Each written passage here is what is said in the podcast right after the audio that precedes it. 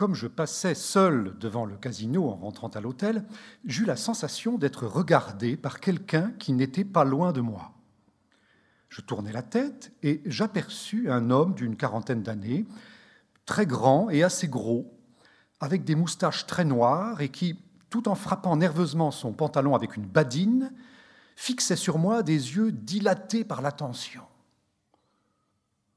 Par moments, ils étaient percés en tous sens par des regards d'extrême activité, comme en ont seul une personne qu'ils ne connaissent pas, des hommes à qui, pour un mot qu'elle inspire des pensées qui ne viendraient pas à tout autre, par exemple des fous ou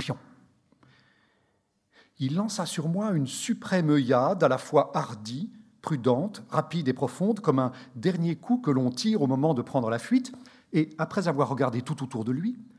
Prenant soudain un air distrait et hautain par un brusque revirement de toute sa personne, il se tourna vers une affiche dans la lecture de laquelle il s'absorba, en fredonnant un air et en arrangeant la rose mousseuse qui pendait à sa boutonnière. Il sortit de sa poche un calepin sur lequel il eut l'air de prendre en note le titre du spectacle annoncé, tira deux ou trois fois sa montre, abaissa sur ses yeux un canotier de paille noire dont il prolongea le rebord avec sa main mise en visière comme pour voir si quelqu'un n'arrivait pas, fit le geste de mécontentement par lequel on croit faire voir qu'on en a assez d'attendre, mais qu'on ne fait jamais quand on attend réellement, puis rejetant en arrière son chapeau et laissant voir une brosse coupée ras qui admettait cependant de chaque côté d'assez longues ailes de pigeons ondulés. Il exhala le souffle bruit des personnes qui ont, non pas trop chaud, mais le désir de montrer qu'elles ont trop chaud. J'eus l'idée d'un escroc d'hôtel qui, nous ayant peut-être déjà remarqué les jours précédents, ma grand-mère et moi, et préparant quelques mauvais coups, venait de s'apercevoir que je l'avais surpris pendant qu'il m'épiait.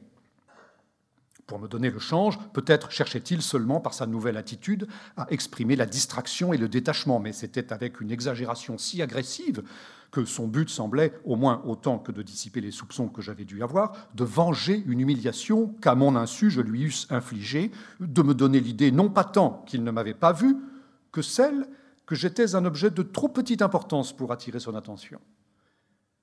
Il cambrait sa taille d'un air de bravade, pinçait les lèvres, relevait ses moustaches et dans son regard ajustait quelque chose d'indifférent, de dur, de presque insultant. Si bien que la singularité de son expression me le faisait prendre tantôt pour un voleur et tantôt pour un aliéné. Pourtant,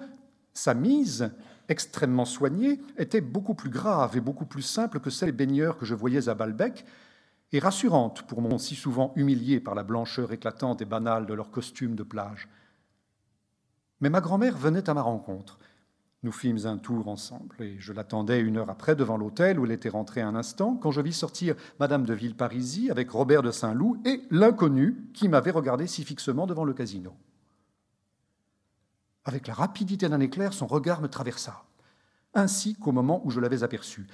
et revint, comme s'il ne m'avait pas vu, se ranger un peu bas devant ses yeux, émoussé, comme le regard neutre qui feint de ne rien voir au dehors et n'est capable de rien lire au dedans, le regard qui exprime seulement la satisfaction de sentir autour de soi les cils qui l'écartent de sa rondeur béate, le regard dévot et confit qu'ont certains hypocrites, le regard fat qu'ont certains sots. Je vis qu'il avait changé de costume. Celui qu'il portait était encore plus sombre, et sans doute c'est que la véritable élégance est moins loin de la simplicité que la fausse. Mais il y avait autre chose. D'un peu près, on sentait que si la couleur était presque entièrement absente de vêtements, ce n'était pas parce que celui qui l'en avait banni y était un mais plutôt parce que, pour une raison, il se l'interdisait. Et la sobriété que ces vêtements laissaient être semblait de celles qui viennent de l'obéissance à un régime plutôt que du manque de gourmandise. Un filet de vert sombre s'harmonisait dans le tissu du pantalon, à la rayure des chaussettes, avec un raffinement qui décelait la vivacité d'un goût maté partout ailleurs, et à qui cette seule concession avait été faite par tolérance, tandis qu'une tache rouge sur la cravate était imperceptible comme une liberté qu'on ose prendre. Comment allez-vous? Je vous présente mon neveu, le baron de Guermantes, me dit Madame de Villeparisis, pendant que l'inconnu, sans me regarder, grommelant un vague charmé, qu'il fit suivre de euh, euh, euh,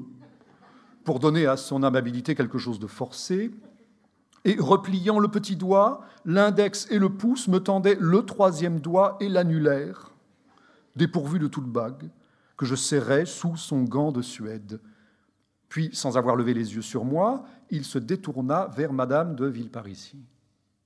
Mon Dieu, est-ce que je perds la tête dit celle-ci. Voilà que je t'appelle le baron de Guermantes. Je vous le baron de Charlus. Après tout, l'erreur grande, tu es bien un Guermantes tout de même.